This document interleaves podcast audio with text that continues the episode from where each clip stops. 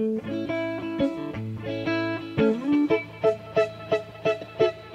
right, welcome into the Patriots Beat podcast on the CLNS Media Network, your leading online provider for audio and visual content. We've got Evan Lazar here.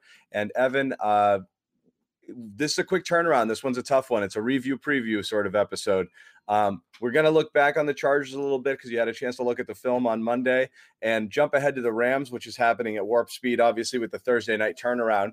So let's dig in uh, first observations you saw. I know we were on the post game show gushing about the Patriots defense uh, and their game plan, which at the time you viewed as a fairly simple approach uh, to defending uh, the Chargers and the Chargers passing attack, which had been terrific. But um, you know, now that you looked at the film, any wrinkles you saw, anything you saw that you thought, oh wow, that really was something. Well, in the front seven, it was pretty simple, you know, stunt schemes, things like that. The back end was not simple at all. This was a graduate level course by the Patriots on how to spin the dial on a young quarterback. And what we saw from New England's defense was disguise coverages, you know, showing one structure before the snap, rotating into something else after the snap. They actually played a decent amount of quarters coverage in this game, match quarters, uh, which is, you know, really called cover seven, uh, where the defense has those two deep safeties and kind of deploys them in different ways. One of the ways that I posted on Twitter recently was just cutting off crossers in the middle of the field and bracketing Hunter Henry, the Chargers tight end. And all that, it was made possible in a lot of ways. What they did was made possible by the fact that Stephon Gilmore can take Keenan Allen one on one on an island without safety help in the middle of the field and shut him down. So a lot of, you know, great exotic coverage rotations, really confusing Justin Herbert. They only rushed uh, they only blitzed him five times. So basically, what you were seeing was him holding onto the football and being forced to hold onto the football by those post snap coverage rotations. And it just was enough of a pause in his process that they were able to get to the quarterback from there. So, really impressive coverage game from the Patriots. And I think oftentimes when we watch the TV broadcast, you focus in on the line of scrimmage, right? And the pass rush and what the right. guys up front are doing. And they deserve credit, certainly, for playing a really good game up front. But in the back end, that's where all of the sort of scheming and Belichick wiz- wizardry really was in this game. Uh, they really spun the dial on Herbert. Yeah, and again, one of the reasons we spent so much time on it is you've always known that the secondary is capable, but it was just remarkable to see such a sustained pass rush, particularly from the players uh, who were doing it, uh, because it just isn't something that's been a regular occurrence this year. Getting pressure is such a big deal, uh, and it really does kind of set the tone and set the tempo for everything you're able to do defensively. You can't get any pressure at all. Uh, you can't, you, you, really can't defend on the back end as well. So, yeah, confusing Herbert, having him hold on to the ball and then getting to him much faster than they were, all contributing factors. Uh, defense is not sexy, Evan. So, we're going to switch to the offense. Um, it, was the second straight Cam Newton sub 100 yard game. Obviously, because he's the quarterback, he's going to get a lot of attention. Looking at the film here, uh, did he leave anything on the table? Anything mechanical you saw here that contributed? We saw a couple of low throws, a couple of misfires, um, that a couple that even went for completions. But just looking at his entire tape, what did you see? Well, I think what we're seeing, and I wrote about this just now, is just we need to embrace this offense and what it is, is that it's a run centric offense. And I think what we are seeing out of Josh McDaniels in particular, he deserves a lot of credit for scheming it up in the running game. We've talked a lot about the last couple of weeks defense is playing eight guys in the box with low safeties and kind of keying on that run game. So what did McDaniels do this week? He realized that they needed to come up with ways to even the numbers back up. And so he used option runs, he used the wildcat formation a couple of times. Uh, he was able to get situations where the Patriots were seeing an eight man box, but because of Cam's legs, they were able to even up the numbers with him being a focal point of the running game. So they also, what I thought was really smart is they watched the tape of that Buffalo game and saw Joey Bosa just absolutely dominate the game. Three sacks, right. quarterback pressures. I think he had three tackles for loss in the run game on top of all of that, forced a fumble. So they made him the read defender on all those option plays. So he's just sitting there trying to read out Cam Newton. And instead of getting up the field and blowing them off the ball, he was kind of left in no man's land trying to defend the option plays. So really smart kind of wrinkles there by McDaniels to put Bosa in conflict throughout the entire game.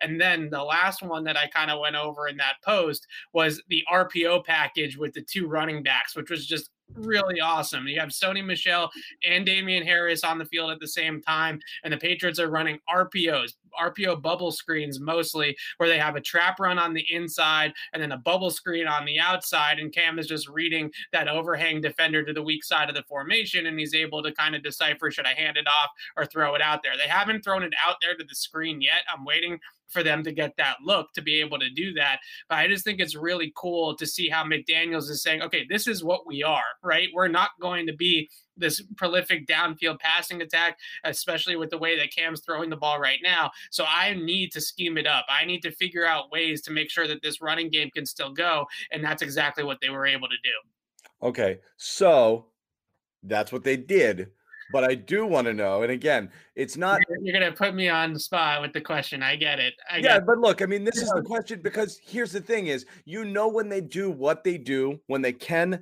um, uh, uh, you know, impose their will on the opponents, come up with as McDaniels did in this uh, game, creative schemes to be able to run more effectively, which we've seen other teams take away uh, by loading the box, bringing the D backs up, not respecting any sort of pass, having everybody close to the line of scrimmage, which does limit your ability to do some of the things. So this was ne- a necessary adjustment for McDaniels. But again, you're just going to, when you need to pass, you've got to be able to do it when you're down against a team. Uh, if you have a difficult time uh, running the ball against this Rams front, are you going to be able to throw? And we'll get to the Rams a little bit later, but it's those games when you need it. You want to know that you have it. So obviously every single drop back with Cam is going to be scrutinized. Is he is, is that's the problem though. His footwork, his his mechanics, is he seeing things? Is he because we talked about it in the game, Evan? He actually did recognize pressure a little bit quicker on some some of the plays yeah. that we, we thought. Uh, so really, it comes down to it wasn't necessary, but if it were, what version of Cam Newton did we see here when he was asked to pass? Well, I thought that he saw the field decently well, and I think he's making solid decisions with the football. The timing could be a little bit better, and there's certain instances where I think the timing is more of a factor than others. For instance, uh, the deep ball to Damiere Byrd on the double move, the pressure really was a factor on that play, and, and he had to slide up in the pocket to avoid the pressure. But if he doesn't have to slide up and he's able to throw that ball on time, then that's probably a touchdown or at least a more competitive play, right? Instead of two guys being all over Damiere Byrd at the catch point, he's behind the defense defense, he probably has an opportunity to catch that ball. The other kind of issue that I, I kind of see with the timing is on the short throws. You know, James White's production and, ability to affect the passing game has really uh, hurt a lot because of Cam. And I, I, don't mean to put it all on Cam, but when you see James White run routes out of the backfield, he's the type of guy that you need to get him the ball sooner rather than later. You can't hold the ball and then throw the ball to James White in the flat because if the play is designed to get James White one on one with somebody in in space on the outside on the boundary, then the ball needs to get into his hands sooner that so he can read and react and make a play and make somebody miss. So you saw that third down play on the opening drive where they ended up having to go for it on fourth down Cam just waits an extra tick. It's just an extra tick. It's literally half a beat. And because of that half a beat, by the time James White catches the ball and turns upfield, the DB is right on him, right? And if he is able to get the ball out just a little bit quicker, then James White has some time. Could be 15, 20 yard gain. Right. Yeah. He has some time to shake somebody and, and elude a tackle or just run through the angle or whatever the case may be. So those are the little things that you see with Cam's timing and the total timing of the entire operation that when you only throw the ball 19 times and you start to count, you know, okay, you have the missed deep ball to Damiere mm-hmm. Byrd. Then there was a crossing route to Jakobi Meyers that was a really tough throw that Cam just missed by like an inch or two. And you have to make that pass because and you have to make the double move work with Byrd and you have to get James White the ball sooner in the flat. And these little things, these nitpicks, truly, they are nitpicks, folks. We you go watch other quarterback play and it's not it's not all sunshines and rainbows for the other 31 teams either. And I think we get too caught up in the minutia of oh where is his feet? And you know his shoulders are flying open and his hips are doing that and he's not pointing towards his target and this that and the other thing. I think it's too much conversations about those little things and not enough conversations about the big picture things which is really just timing and kind of understanding what right. where you know your answers are that type of stuff that i think is more important probably than all the little minutiae like the throwing mechanics and things like that yeah, and we talked about this last week. Uh, just underrated quarterback skill of of being a dink and dunk quarterback. It's it, it's it's such it's it, it, there's such negative connotations behind it, but the the right. precision that it takes and the timing and the placement, all of those things, is the difference between four yard losses and 15 yard gains sometimes, and those are big plays potentially uh, if you hit them right. And and being able to do that within the rhythm of this offense, it is difficult seeing uh, obviously James White be neutralized because there's not a lot of playmakers on this team, and he is one. So finding a way to get him going, I think that really goes hand in hand with Cam being able to do this stuff.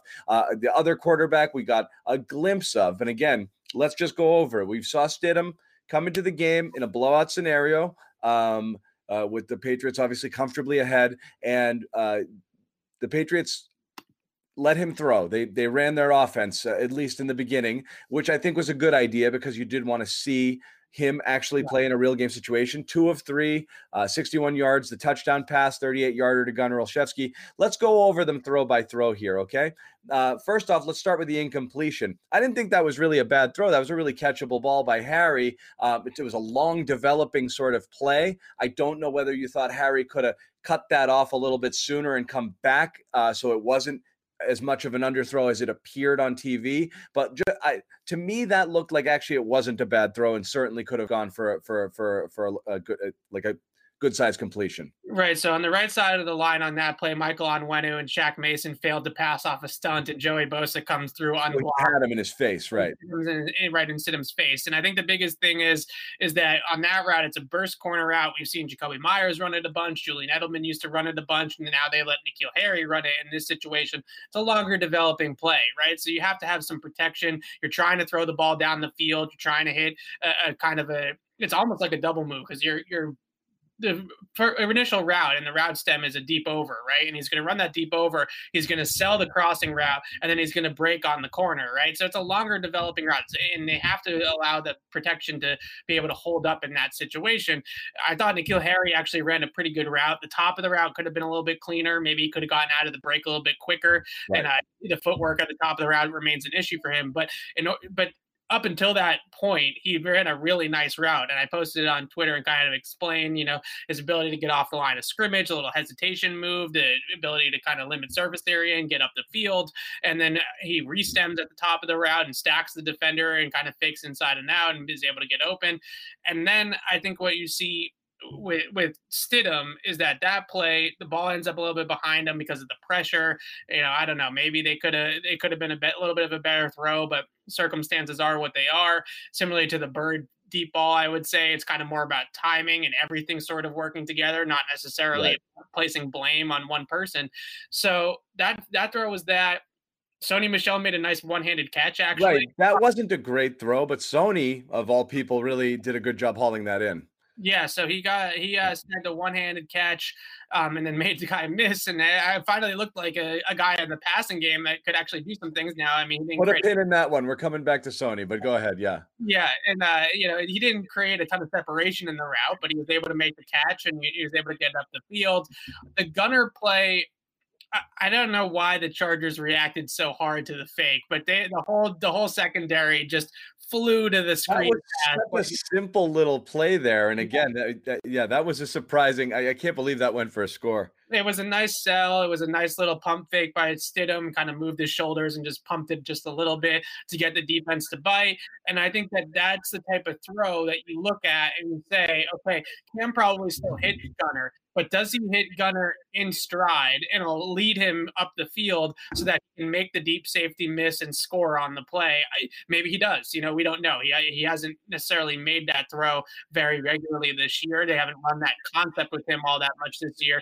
Obviously, one that Stidham is comfortable with, so that's why they they dialed it up. I, I think what you see with Stidham, though, overall, is a guy that does throw, and we say it all the time, whether it's practice, preseason games, whatever throws a pretty ball. You know, he throws a really nice ball. But I think what you're mm-hmm. what you saw in the first part of this game, which is really where the game was won and lost, was running a system and running a scheme through Cam Newton's legs that it's just not available to you with Jarrett Stidham. So if you get into a Stidham led offense, do they have the horses? Do they have the, the playmakers around him to have a pocket passer again, to have a guy that's just going to stand in the pocket and scan the field and try to make throws down the field and not really use his legs as much. He, he can scramble a little bit. He can maybe be, you know, cut you by surprise with a read option type of play or something like that, but that's not his game, right? That, that's really not his game. So I, I wonder if they went to a guy like Stidham more often, if they went to Stidham, uh, you know, full time, would he have the playmakers and weapons around him to be able to be productive? Or do they need to be this style of offense with Cam Newton running things with his, you know, with his sure, but, part of the scheme? and we talked about that after is in a different with a different set of personnel if this was a team that had receivers and cam was having a difficult time getting to them you might say this offense would run better with more of a classic passer however right. they don't and so you need the running when you eliminate that you're eliminating such a huge chunk of the offense the question is if you let's say you had one of these bad Cam games, okay? And Cam wasn't great in the second half of this game, but he didn't need to be. But let's say you had a bad Cam game like uh, like two weeks ago against Arizona, where they won in spite of him, uh, yeah. and it's obviously not going well. And they go down two scores. Is there a world in which you could see that game, Bill Belichick looking at a sideline and saying Stidham is the guy who can lead us to victory more so than Cam? I think the question really boils down to is Stidham is is he going to clean up the decision making and the turnovers? Because if you're still going to get Uh, all those uh, interceptions that we've seen, all the turnover worthy plays. You know, that was one thing I wrote about in the offseason when it looked like Stidham was going to be the guy, is that everybody talked about that Detroit preseason game and how great he looked and how great he was in, against the, the Lions, you know, third and fourth stringers and stuff like that. And it was it was a good game. It was a good game on tape. It was a good game.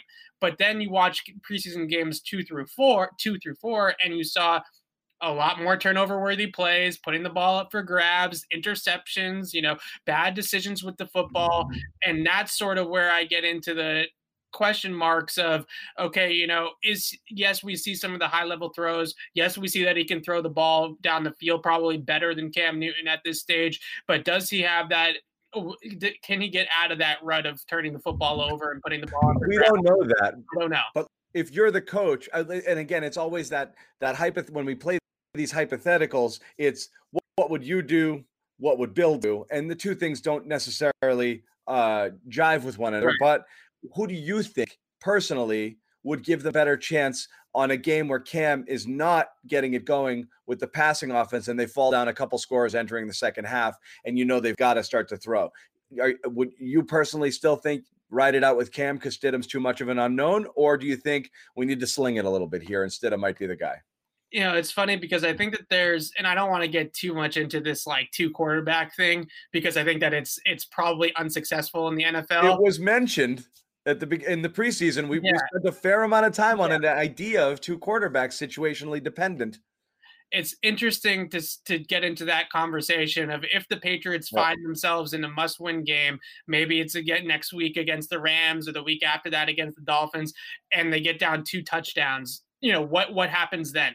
You know, do, do they look at it and say, well, if we're going to have to pass our way back into this game, then, then maybe Jarrett does give us a better option there than Cam. But I think one of the most important things that we definitely have to point out here is that Cam's leadership and the way that they gravitate towards Cam Newton in terms of his locker room presence and just on-field presence as well is definitely a factor here. It's um, probably as much of a factor as his on-field play because this team has bought into Cam Newton. They believe in him. They believe in him as their starter, as their leader of this team, and he and people gravitate towards him, and his energy has been infectious. So as much as that type of stuff is, you know, maybe like Eh, eh, maybe it's lost on a lot of people. You know, I know if you turn on 98.5, I'm sure Felger is saying, "Oh, stop it with the energy and the leadership and all that kind of stuff." But I'm telling you that that is that does matter because it, it puts sort of hope and and a kind of belief into the team when Cam is out there because he is Cam Newton.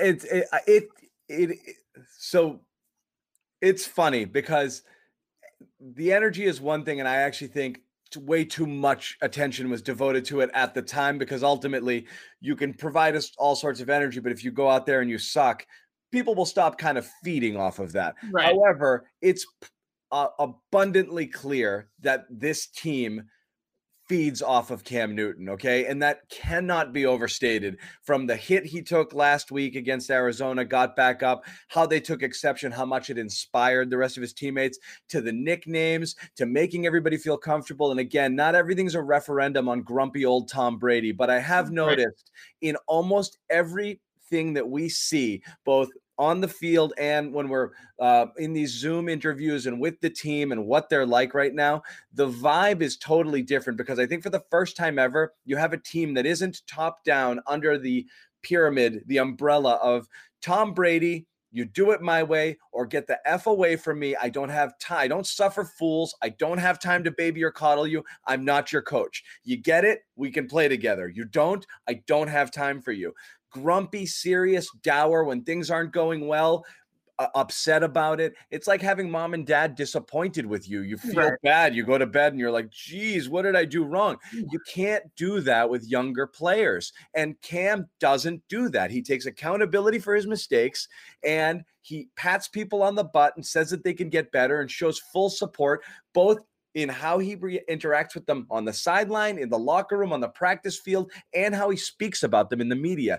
That has to carry a, a, lot of weight with these guys, especially ones who might have felt kind of like, I hope I don't do anything to make Tom mad. And again, it's not negative towards Brady. He's a 42 year old guy, or for he was last year, and he just didn't have time or patience to be doing this S anymore. You know, he was at the point of his career where that wasn't going to be his thing. He was more of a rah rah guy earlier on, but this is what Cam does. It cannot be understated. Right, and I think that that's definitely a big part of it too. Is that this is Cam's locker room, Let's and they like each other too. Right. The, the, the camaraderie between the players. Now that you've allowed the identity to be not just about one person, it is Cam, but these guys get to kind of be themselves. You got Damien Harris and Olszewski hugging in a Zoom room in the post game, yeah. you know, and just the way that they talk and they're proud of each other and they speak about each other in different ways. It is a totally different vibe. It really is, and I, think that that combined with all the things that they're starting to do scheme wise with the run game and the RPOs and the different things that Josh McDaniels has done to say, okay, if you're going to put eight guys in the box and you're going to play with low safeties, and we're going to run a speed option play, and we're going to make sure that Cam is a part of the run game, that's going to be a factor for you. So your eight man box is now obsolete to us because we're you know have eight guys as a part of the scheme between the blockers and the runners, right? So I think that that's what we saw a ton uh, on Sunday was just scheming it up in the run game to cover up the fact that they're going to have teams play eight in the box, that they're going to walk their safeties up to the line of scrimmage and do all that kind of stuff. And the passing game, again, I come back to that just minute, tiny little margin of error that we're seeing where every little inch of grass is inspected, right? Like every little step he makes, every little mechanical thing, every little decision, every little block, you know, in, in pass protection when you only throw it 19 times, it's just not a lot of volume to get those things right consistently over and over again.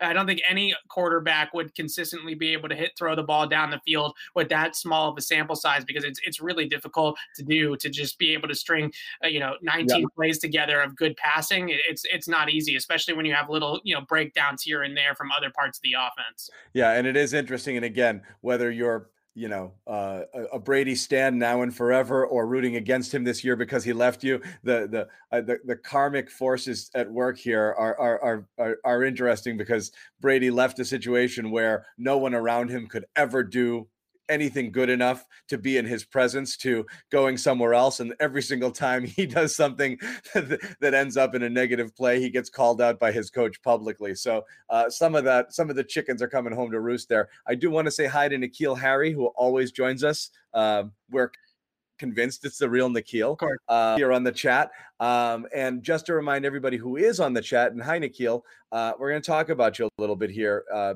people tend to be a little mean when we do, so don't take it personally. Um, everybody out here, I see some questions coming in. We're going to talk about the Rams a little bit, and then we are going to take some of your questions as well. So keep them coming. We'll be scanning the feed here, and we'll be putting those out there shortly. Um, two quick things before we move on. Uh, N'Keal Harry, since he's here, we'll talk about it. Um, we talked about whether or not we saw a glimpse of improvement. Again, we're we're looking for small things when it comes to N'Keal here, and I did think in you know in trying to utilize his strengths a red zone threat, box out receiver. Um, you know, again, we'd like to see a few more, uh, you know, high point sort of situations, back shoulders, contested throws, and this and that. But it seems like that is the type of thing we can get out of him. Again, looking at tape and looking over whatever it is he did, and again, he's now clearly number three on this de- on this depth chart uh, behind Byrd and Meyers, and uh, you know you have uh, Moncrief nipping at his heels, but he didn't pass him in this week. We don't know how long that's going to continue. He still outsnapped Moncrief by a considerable considerable margin, but that's not a certainty that that's going to continue this way. Uh, your thoughts on N'Keal's Sunday performance? I want to hit on one more thing after this, and then we're going to move on to the race. Right. So I think the interesting question about N'Keal is that when I watch him play, it's clear to me that he looks more comfortable inside the formation than out on the outside on the boundary at like you know X or whatever the case may be. When they bring him inside, whether it's in the slot or kind of like almost like a flex tight end alignment, you know, right off the end of the line, those types of alignments are, seem to really favor him a lot compared to what he does on the outside. And we saw that play that we broke down with Jarrett Stidham earlier in the pod. Just that was a nice route. You know, it wasn't perfect, but that was about as good of a route as you're going to see out of N'Keal Harry. Then similarly on the touchdown, they have him at a condensed split where he is playing on the backside, but he's uh, in tight to the formation. So that gives him a little bit of space to operate. And I think the main thing that you saw is that maybe he did see my hear Michael Irvin say, "You got to run through people at your size. You can't be a dancer, right? You can't be the ballerina trying to, you know, go in and out and and try to get around defenders, right? You need to be a go through the defender type of guy. And we saw him on the touchdown go through a guy. We saw him on the almost catch from Jarrett Stidham go through a defender at the line of scrimmage with a little hesitation release, and then he's just up the field, right? It's none of this dancing at the line of scrimmage. It's none of this trying to shake guys and move them off their spot. It's just right up the field. And I think that's what you definitely need to see more out of N'Keal Harry moving forward is let's get away from all the dancing and all the footwork king stuff. I love you, footwork king. You're, you're still the man, but let's get away from some of that a little bit and let's get into more of just right off the line of scrimmage, up the field, using your size. And the guy that I would watch if I was N'Keal Harry is Gronk. Go watch some old Gronk tape and watch how Gronk just he knows he's six foot seven, 265 pounds. He knows nobody's going to body him, right? So you just got to use that size. Just be a big guy. Just play to your size, play to your strengths, be big, get up the field, box guys out, use your frame, all that kind of stuff. And I think that too often we get caught up in the minutia of the footwork and the route releases and the breaks and you know, just get up the field there are some people who do have that problem like and that's the thing to look at with a guy like N'Keal he because when you play in call when you're used to at a high school level and then in college being so physically superior to people that you can just uh, run by them you get used to doing that yeah. and you don't recognize that but I'm big because you don't need to you know yeah. it isn't you're not fighting for your space against some of these people the same way you will at the level. Um, and and that's almost like a big man in basketball. You're used to being taller than everybody. You'll develop no other skills. Right. So N'Keal has to use the skills that he's got at his disposal uh, in order to be a big. He does not play anywhere near his size. And again, I don't know whether it's as you said, the focus on the thing he doesn't do well, the footwork, and to improve on that because that's what he needs to do to complete to be a complete receiver or just say i'm just going to be a bully and i'm just going to run down the field. I'm going to body you out of the way and run in a straight line and i dare you to stay with me and when the ball goes up i'm going to go up and get it over you and that would be beneficial. Uh, another person i want to talk about is uh, sony and we mentioned it on his catch uh, and uh, he kind of falls into the N'Keal first round disappointment uh, situation, which they're not in the same category. We've yet to see really anything out of Harry through almost two full years now, even though it's only about 16, 17 games. And Sony has been productive, though not maybe first round level star that you were hoping. However, in his last couple of games, I mean, let's just look at what we've seen. He rushed for over 100 yards on limited carries against the Raiders, went away, and then came back here. And he's looked okay in limited action uh, when he has gone in there to spell Damien Harris, who clearly is running uh, with the ones. The, the thing that's interesting to me is, in addition to that catch uh, he had, which was a really good catch, uh, he had two receptions against the Raiders in his last time out here as well.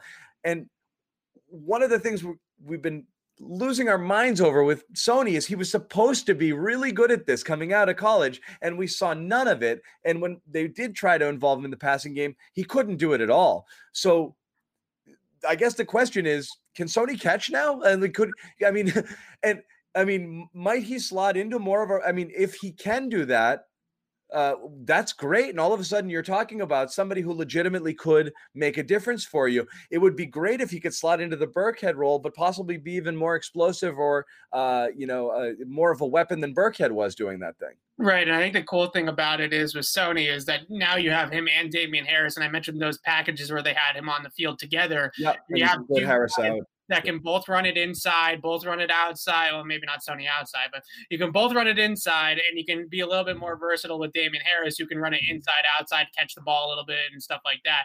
So I think that that's really where this iteration of this offense is going, is that you can get into that sort of two uh, running back package and have two guys on the field plus Cam, so really three guys that can carry the football and just a handoff type of situation. And you can get into RPOs, you can get into read option type of plays, and it just really you don't know, you know, kind of where the ball is going to go in those types of situations that you're the defense, and it's a lot of reacting to it instead of just being able to fly up the field and get after the ball. So I think that that's like really with Sony, the one thing though that stands out to me when I watch him on tape, and you just watch him versus Damien Harris.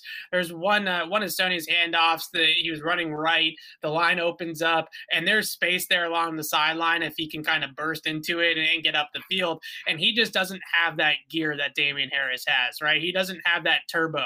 He doesn't have that nos where he can just kind of hit the gas and go. And that's sort of the difference I think between the two running backs. Sony, the the, the whole kind of collapses on him. He get, I think he still gained positive yardage, but it's not a big play. Whereas if Damien Harris gets that same hole, he's accelerating through that hole and he's into the secondary. Yeah. And those are sort of the differences that you see in the two backs. But I think the the value of it is is that you now have two backs that can run inside the trenches, that can get downhill, that can do things off of their power schemes and trap schemes and things like that. And you have that ability to have two guys out there at the same time potentially that can do it. And there's all sorts of motions and, and RPO packages and different sort of things that Josh McDaniels can get into. Yep.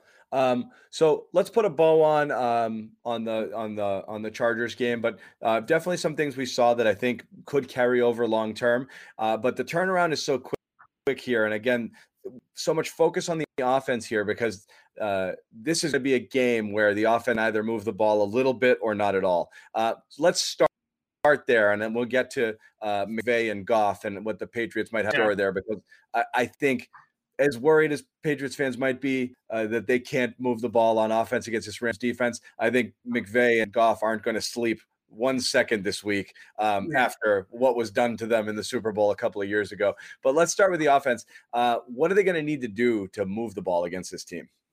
It's a good question because this is a really good Rams defense. Uh, they brought in uh, everywhere. Yeah, they, they, they their new defensive coordinator, of course, his name is, is escaping me right now. I, I will uh, look it up. Uh, Brandon Staley, of course, coming over from Vic Fangio's system. He runs a lot more zone coverage, I would say, than Wade Phillips did. It's a little bit different. It's not exactly the same. Uh, they run a, a, decent amount of cover three and quarters coverage in the back end. Um, some of it's probably match type of stuff, especially on the outside. Of converts into man to man in certain situations, but they're going to bring a lot of pressure at the quarterback And I think in terms of the running game, what you really have to do against a team like that is is let them get up the field. And I think that there's some of the schemes that they used against the Chargers will be effective against uh, the Rams as well. The draw plays, you know, they did that uh, extended draw with uh, Jakobi Meyers kind of faking like he might, you know, jumping up and down like the ball's coming to me, maybe on a double pass or a screen or something like that. And then they, they get that ability to then, uh, you know, get those linebackers off the uh, off those run fits and, and get back into the passing game, and they can run it right up the field against them. Those types of draw plays, wham plays, uh, speed options, things that you can put maybe Aaron Donald in conflict and get him frozen, like they did with Joey Bosa.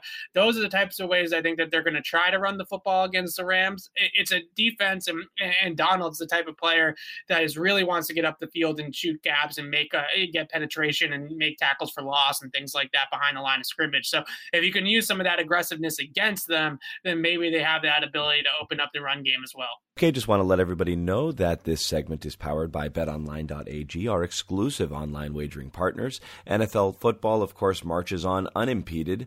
Uh, a few surprise teams at the top of the standings, and while you might not be at a game this year, you can still be in on the action at BetOnline. No matter how the schedules change or which players play or don't play, BetOnline is going the extra mile to make sure you can get in on every game this season with the fastest updated odds in the industry. There are always more options to wager than anywhere online. Trust me, that's true. Head to Bet Online today. Take advantage of all the great bonuses, offers, contests that are going on throughout the NFL season. Bet Online, your online sportsbook experts. So moving on to the to the and again, the reason I think the Patriots will be fine in this game, it, it's just going to be a question of can they score enough. Is I don't believe I, am not a I'm not a uh, a Goff guy. Um, I don't think anybody's a. Anybody's guy. really a Goff guy, but I I just think that Belichick's going to absolutely. I mean, he he's been living in his head for three years. I I still think he has the room, uh, and he's got the key, and he wants to jump back in there and stay the night. That's what he's going to do on Thursday. And I do wonder with McVay. I mean, this was again to revisit the the Super Bowl, a manhood robbing experience for for McVay, um, who really should have been able to do something different and didn't. And it was, I mean, as as big a coaching mismatch on such a large stage as we've seen there in terms of what the Patriots decided to do and how the Rams just could not crack it. And so he's learned from that, but it's also a different Rams team, which means they're going to be defended differently than they were there. But then it was fill those gaps, don't let Gurley give him any room to run there and have everybody on that front and force it into Goff's hands, and he couldn't do anything. This is a slightly different team. They don't run the ball as effectively, and you're not as worried about that. So, what do you think that Patriots have in store for for for this for this Rams offense?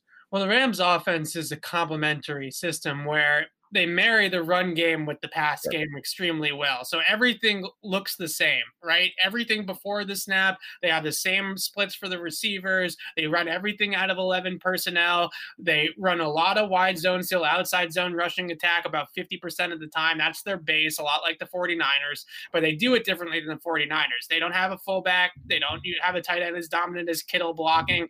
So it's just a much different sort of kind of way of getting mm-hmm. into some similar schemes like outside zone.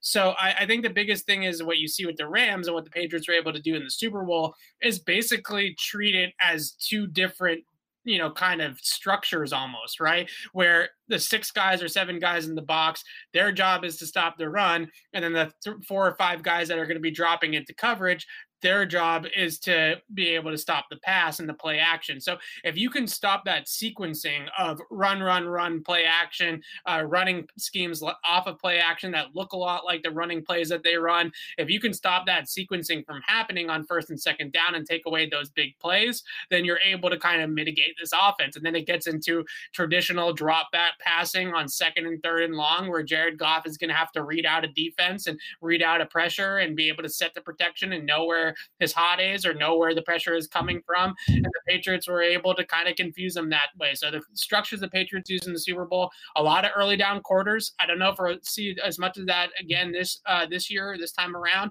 Maybe a lot of three buzz, which is just taking looking look like quarters, two guys deep, rotate one uh, into the box and get into a cover three structure. So that that's what they did a ton of against Jared Goff, and they were able to kind of get in that first and second down, be able to limit the Rams so that that play action sequencing with their run game sort of went out the wayside, and then Jared Goff had to become a drop back passer and beat them in a way that he can't really beat them. The other sort of difference I would say about this Rams iteration versus the the one that made the Super Bowl is Goff is not throwing the football down the field nearly as much as he did a couple of years ago. He's actually one of the lowest uh, passers in the league in terms of intended air yards down the field, right around where Cam Newton is. And we talk about how little Cam throws the ball down the field. Goff is in the same category. So a lot, a lot of you know, just kind of training wheels for Jared Goff still at this uh, you know point in time, which is pretty crazy to think about this deep into his career, not throwing the football down the field, uh, really being a very conservative passing offense, similar to the Patriots. So it's a different scheme in a lot of ways because of that, because they're not really taking the shots. They don't have the Cookses uh, down the field and stuff like that that they had no. Super Bowl. You don't. You've got better underneath receivers than you do downfield yeah. threats on this team who are carrying the water. And again, with Goff, it is what it is. I think it's been very clear with him is he can only do so much, uh, and usually only the the the he can really only run the play. Uh, I think you confuse him a little bit. Uh, yeah it's uh, you know and that's that's really why you want to put it in his hands. You want to make it's him very similar to the 49ers offense. It's a system right? It's a system. It's a, it's a, everything married together. It's very well disguised and, very well put together and orchestrated by Sean McVay but when but they the Niners were fast yeah, they were fast and physical. You Faster, know, they, more they physical. They got check. They got Kittle. They got Deebo, who's a big, thick guy. Yeah. This Rams team is not is not the same as that. So I'm really fascinated when this chess match, uh, getting into it with Bill Belichick and McVay, is you know I thought McVay, based off of what I had seen out of this offense, uh, had done a little bit more power runs. You know, pulling guards, man blocking, right. not as much as the zone stuff. And then I pulled up the the analytics on it, and actually they're still very very heavily a, a wide zone team. So do they get away from that a little bit? And are That's my question. Is it seeing what happened to McVay, knowing that this for him personally must be a pretty big game to prove that he actually is the boy genius or the guy who can hang with the great. And I, I, again, I don't know how much this would influence your decisions heading into uh, a, an individual game, but if I'm McVay, I would think I've got to, I've got to throw some wrinkles here. If I come yeah with this same stuff, I'm gonna we're gonna get eaten alive. And so, would the Patriots be prepared for the wrinkles potentially?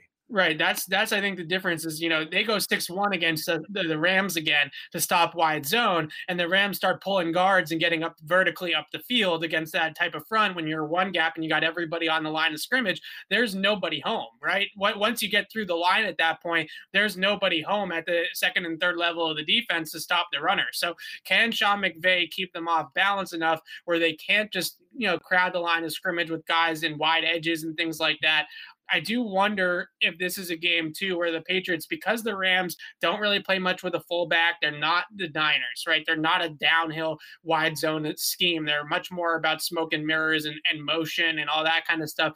Maybe this is a game where we see Kyle Dugger in that overhang role that we saw against Baltimore, where they kind of run more of a compact type of tight front, is what it would be called in college, but they have a guy like Kyle Dugger out on the edge that's going to force the ball back on the inside. Maybe that's how the Patriots go about it, knowing that McVay might possibly run some more power type schemes and might throw some different wrinkles at them that they didn't see the last time around.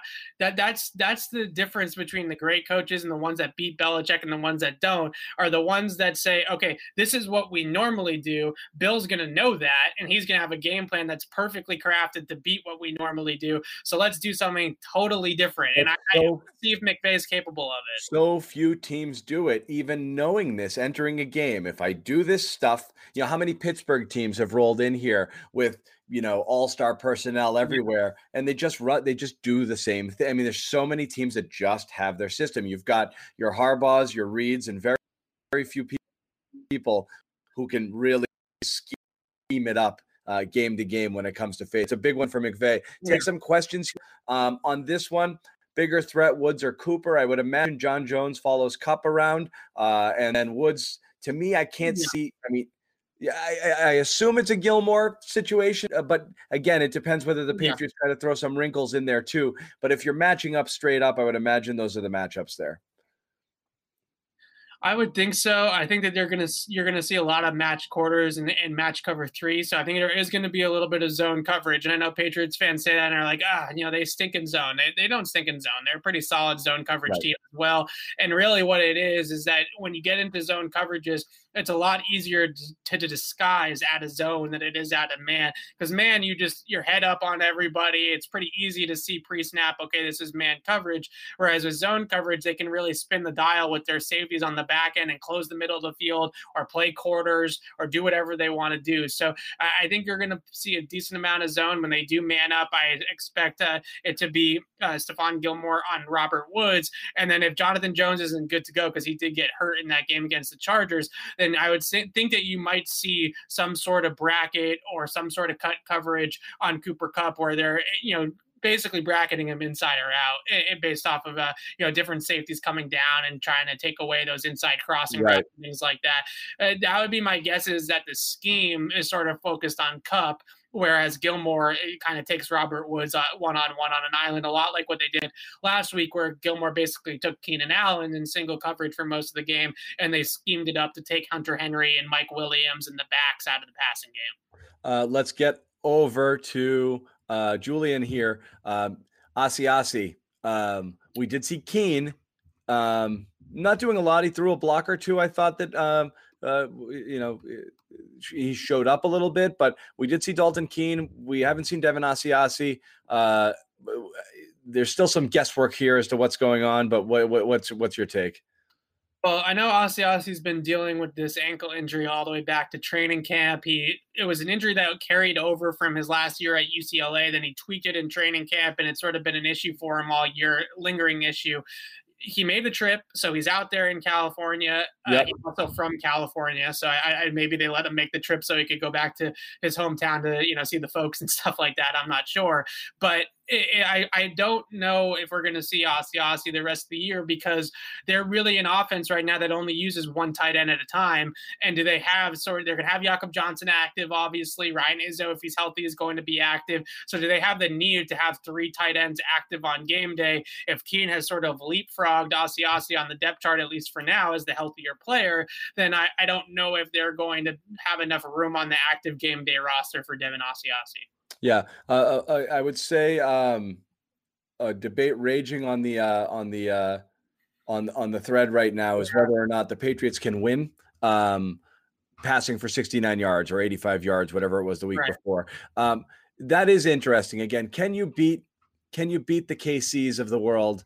Um, Pitt, you know, I, I, I still don't know what I think of Pittsburgh. I, right. they, they, seem like paper champions here with their record, and obviously they lost to to the to the WFT on uh, on Monday. But uh, your thoughts? Can is this sustainable? Can you beat the top teams in this league with this with this approach?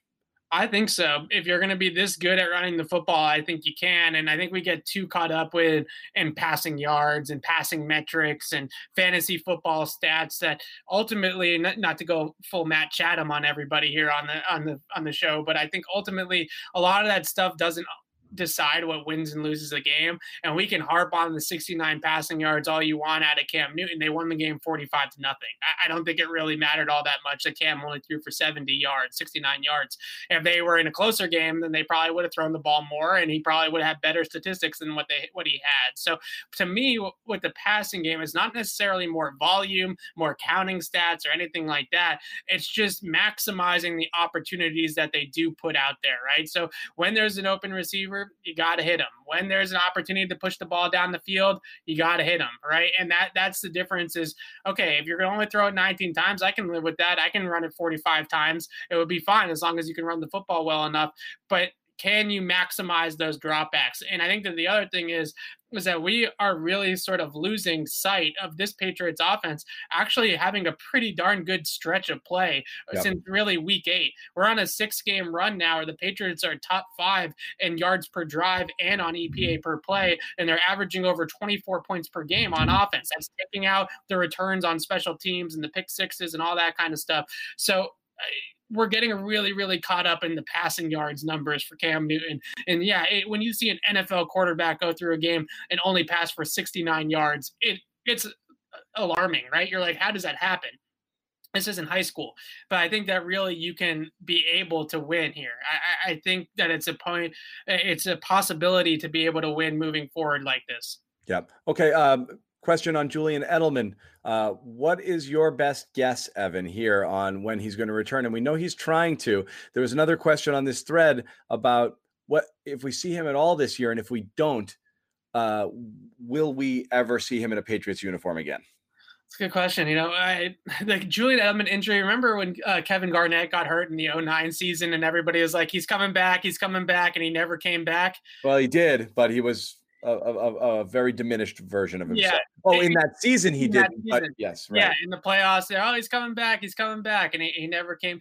That's unfortunately that's sort of the feeling I'm getting with Julian Edelman because his clock is ticking, right? Like you know they're running out of time to get him back on the field. So I, I think that he's trying to get back out there. I think he wants to get back out there. You know, Julian Edelman's a big time competitor, but I, I just don't know if there's enough time now for him to get back out on the field and then ramp it back up to be able to be game ready in the what month of the season that we have left. It's going to be a big ask. And I think if anyone can, he will because he'll need the least amount of time, and I think he can get by than most than most people can with guile alone, even if he's not physically close to 100. percent I think if he can, he will. But that's my opinion. What yeah. about future Evan? Yeah, this is the biggest concern. Is right now the assumption from talking to medical professionals is this is an arthritic situation. As you know, that doesn't get better.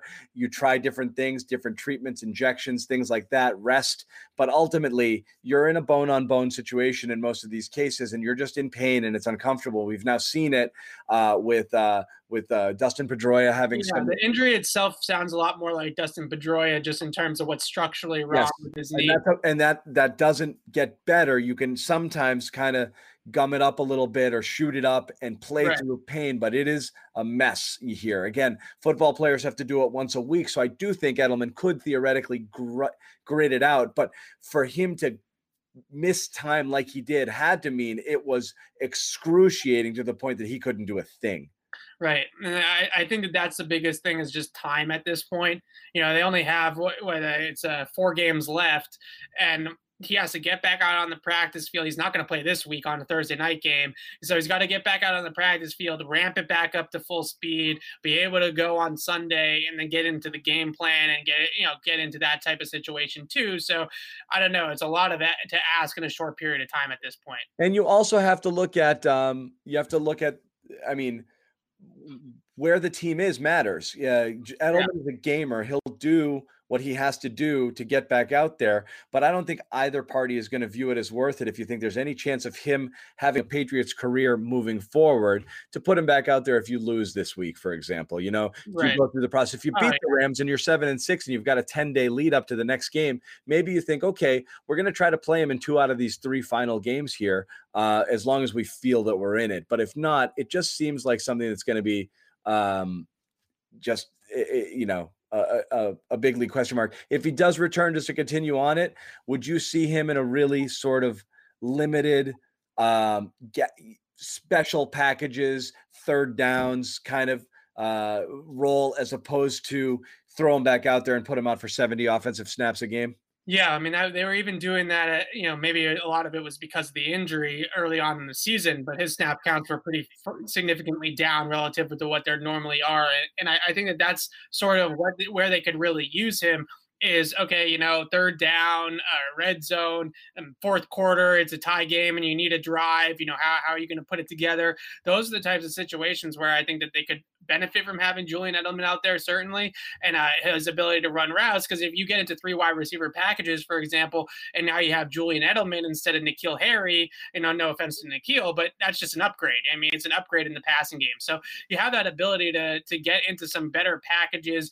Edelman, Meyers, Byrd, maybe out there at the same time. I think that that can actually be beneficial to this team and, and what they do in the passing game. Uh, but again, it's just a question of do they have enough time to ramp him back up at this point once he's been out for so long, get him into the equation, get him into the game plan, and go from there. Okay, uh, an off-season question. We've talked about this here, but the Jets, uh, with their, uh, you know, you know, uh, blitz, you know.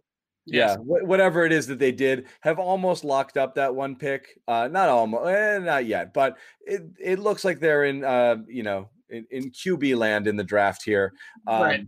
And so that means it's it for Sam Darnold. Uh, and so he's been mentioned as a possible, uh, you know, guy for the Patriots. And I think it's an intriguing name based off of the pedigree and a feeling that was he just ruined by a bad coach, which is also entirely possible. And so you always want to see, and again, we've talked about this before too. Belichick is an excellent second drafter uh, in, in, in with people that they might have liked coming out who found themselves in situations where their talents weren't being utilized. And you've seen a lot of former first rounders find their way onto this team. Uh, is someone like Darnold uh, somebody you'd be intrigued by? And in this question says, would you bring him on and keep Cam? I don't know about that because I think you got to start developing that next level guy if Darnold isn't it. But your thoughts on Darnold as a whole and how that could work? Well, I think it really depends on what the Jets feel about Sam Darnold because if they think he's any good and any type of viable starter, they are not trading him to the New England Patriots. Right, and that's the other problem. They're right. not going to trade him in the division if they think he's any good.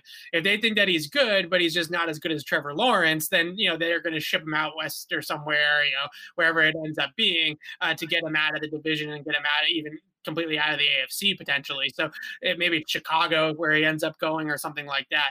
I think the other element to Darnold that I would worry about is that in college, and I granted I haven't watched a ton of Darnold tape this year because why would I watch the Jets and waste my time? But in college and at times with the Jets, creating in structure has been a little bit of an issue for Darnold. He's a much better playground, play breaks down, finding options off of that kind of off script type of quarterback. So I'm not sure they would necessarily see him as a perfect fit in this offense uh, with as a guy that can kind of just run your system and run your scheme. He makes a lot of his great plays out of and they probably, if they're not going to just re-sign Cam and roll forward with Cam, you would think that they would want to get a guy that was more system oriented that can just operate within the scheme, kind of like a Jimmy Garoppolo or you know a guy like a Jared Goff right now, and just kind of be that trigger man, that point guard. Versus- if you're not getting Cam, if Cam is back, I think that the quarterback on your roster has to be somebody you draft early in this draft. Yeah yeah, the guy that I would look at through the draft, if they're going to draft somebody early, let's say they don't make the playoffs and they end up picking,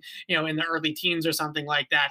Trey Lance is kind of checks every single box from a Patriot perspective good size, good arm, um, you know, experienced player at the college level. Those are the types of guys that the Patriots typically love. I know they absolutely love Justin Herbert, obviously, who basically checks all of their boxes. Trey Lance, not quite as polished as Justin Herbert, but similar kind of pedigree and similar size and sort of measurables. So I think that that's where you would look. Uh, maybe a Mac Jones from Alabama is another option for the Patriots in the draft. But I think if we're mainly going to talk about guys like that, then you're probably probably talking about a situation where you're bringing back Cam as sort of that bridge guy, and then going from there, uh, you know, with the young quarterback and developing him behind him. And again, it's not clear, but I mean, where do you think he goes, Trey Lance? It could he could go in the top ten. I, I don't know. It, I think it kind of depends on on where. I, I saw mock draft. I, had, I saw mock draft had him seven to Carolina the other day. So I mean, you yeah. know, that's and again you're looking at that would be and he'd still be the as he could be the third quarterback off the board after Lawrence and Fields. Uh, he's right. definitely in that kind of group with him and Wilson. Um, you know, I think the, the thing that you look and at, and then Mac Jones. But I, I mean, there's a world in which you have to. Uh, five of those guys could go as high as top twelve. Even, yeah, you know, and that's uh, that's, that's, the, that's the worst case scenario. But there, Phil Perry did a breakdown of this, of how recently, after we got through that like Blaine Gabbert period, where Christian Ponder, Blaine Gabbert, uh, Ryan Tannehill the first time around in Miami, uh, once we got through that era of early draft quarterbacks, we are now in like this like grace amazing period golden age right. Golden age right of, of patrick mahomes and deshaun watson. And for, even though i know people are going to point to Trubisky and some of the bus i'm telling you more times than not the teams that are drafting quarterbacks early are getting their guy. And they're getting guys that are, are starters. You know josh allen uh, you know uh, deshaun i mentioned mahomes i mentioned. Uh, we can go right on down the line. Even the guy like baker is starting to play better again and, and looks like a, the part again. Every team has one though and that's the thing right. and, and each and almost in most cases those teams have now ascended to a, a level of relevance, if not. Yeah. Um, in the playoff hunt, you're and you're right. You have the misses with Trubisky and Wentz now potentially, uh, but you got Jalen Hurts coming up behind him. You know, yeah. so it's it, you know it is interesting right so i think that the, the, i guess the hit rate is the word is the phrase yeah. is much higher on those early round quarterbacks now compared to what it was maybe you know a couple of years ago yeah.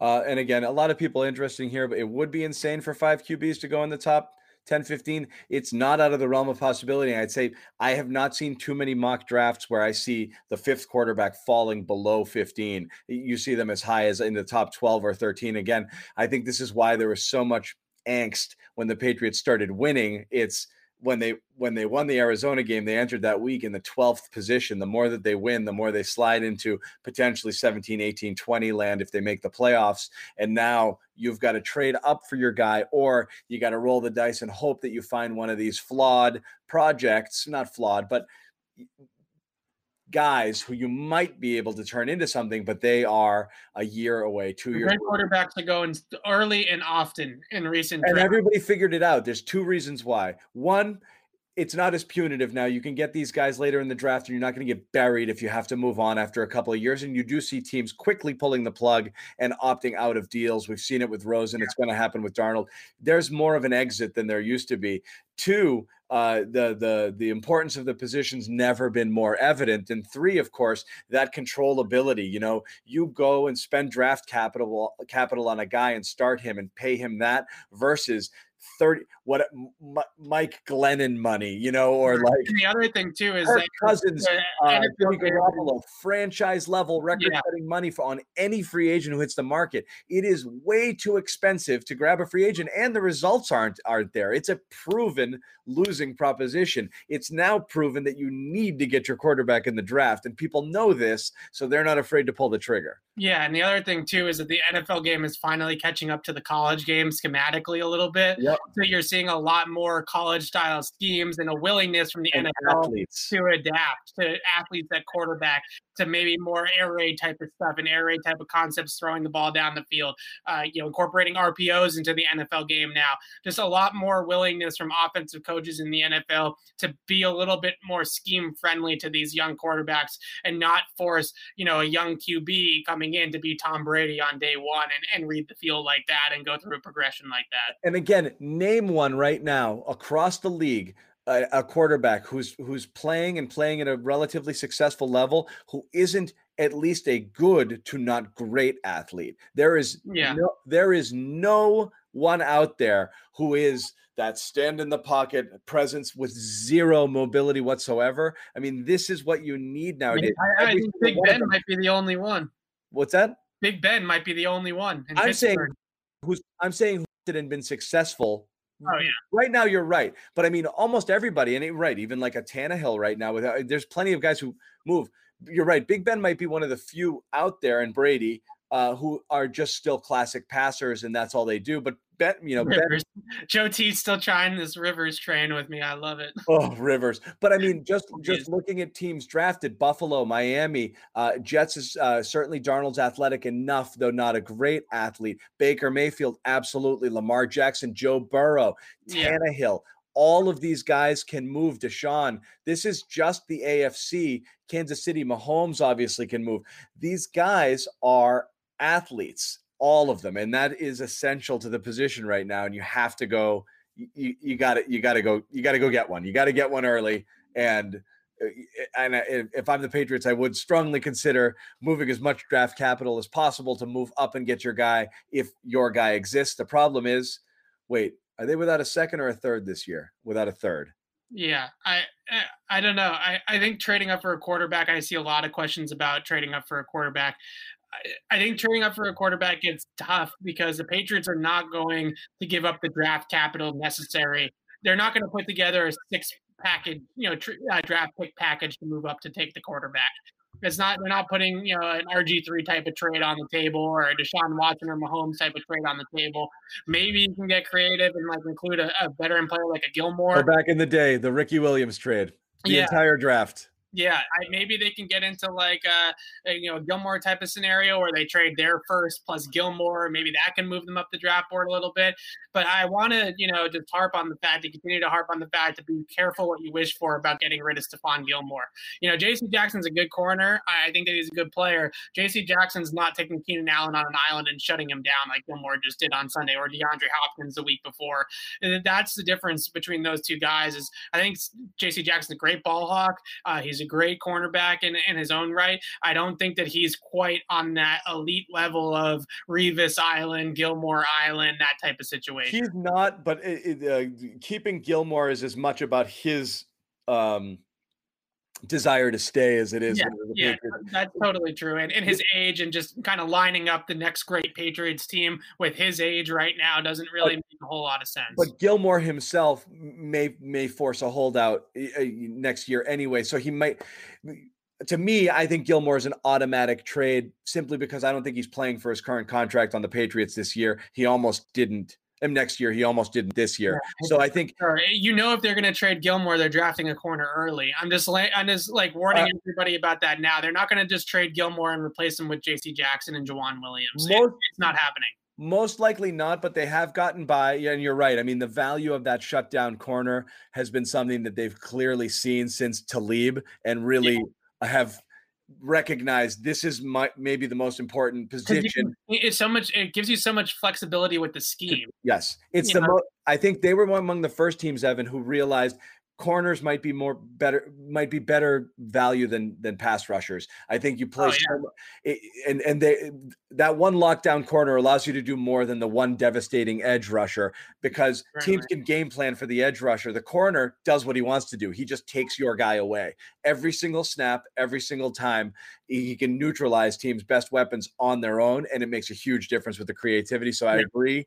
But it's again, it's Gilmore. I don't think is playing for this contract, and I don't think the Patriots are extending him. So I think you have to cut your losses and recognize you got to take something for him this offseason. So I think that's going to happen. That's what ultimately is probably going to happen. But uh, it just, I be careful what you wish for. I just know that Gilmore is just so darn good. And I don't think that anybody on their roster is on his level. And if you let him walk or you trade him, I just see a scenario where that's going to be an issue. I, I think that that's going to be a problem for them is that they're going to have to, then they're going to not be able to get into, okay, you know, Gilmore's got DeAndre Hopkins over here. That means that we can focus all our attention on Kyler Murray, or Gilmore's got uh, Keenan Allen over here, so we can bracket Hunter yeah. Henry uh, and Mike Williams out of the game with our other guys. Uh, being able to just put him on an island allows you to just do so many other things with the 10 other guys on the field. So if they're going to get rid of Gilmore, then I think that they need to look for another CB1 upgrade. I don't think it's just as simple as bumping everybody up a ring. It's not, but sometimes you have to get a little worse. Some places to get better. Someone mentioned here JT, he's really good on the run. He's an absolutely complete player. Yeah. I will say um, one thing with uh, with Gilmore, and then we'll put a bow on this edition. Um, yeah. That Belichick is pretty good at getting out one year early rather than one year late. Back position. We're not saying we're seeing it with Gilmore. There's been some question over decline. At the end of the day, he's still Stephon Gilmore, and he's still locks. The, the efforts against Allen and Hopkins the last two weeks show you that he can do it still at this level as good as anybody out there. However, when you fall off a cliff at that position, man, do you fall fast. And again, yeah. um, that's always the thing when you're reaching that age is it comes quick for those guys and then they no longer become someone that you can put anywhere on anyone and just set it and forget it and once that happens you do lose the value of being paid at that top dollar and so it's possible a slightly reduced gilmore isn't hugely different than a prime JC Jackson in terms of overall performance. But again, right now, there's no question about it. There's a massive gap between those two in terms of what Gilmore's able to do. Yeah, that, that's I just I don't know. I see a lot of Patriots fans that are just like, oh, just trade Gilmore and, and JC Jackson's our number one corner. Problem solved, right? You know, no issues there. I, I don't think it, I just don't think it's that close. I don't think the gap is that close between those two guys, and that's no disrespect to JC. I agree. Gilmore's Gilmore's a different different animal here. So um, that's going to do it for Patriots Beat uh, for this week. Thank you guys for joining the chat. If you haven't already, uh, please subscribe to our YouTube channel. That's going to give you access to all that good stuff. Um, and every time we go live for either a Patriots Beat podcast or a Patriots post game show, which we will have, of course, Thursday coming up after the game. Uh, you will get notified. So again, subscribe Patriots Press Pass. Um, Thanks for joining. Thanks for the chat. Read Evan Lazar, clnsmedia.com. And of course, subscribe to the Patriots Beat podcast as well. Uh, and get it, you get it wherever you get your podcast uh, iTunes, Spotify, Stitcher. Does anyone do that anymore? SoundCloud. SoundCloud. It's everywhere. But subscribe to the Patriots Beat podcast. Evan's bringing it once, possibly twice every single week. Uh, we will figure out what we're doing with this one, Evan. It's kind of a funky week with the Thursday night game, but I would expect something in the back half of this week as well. In the meantime, thank you guys for watching slash listening, and we will catch you next time.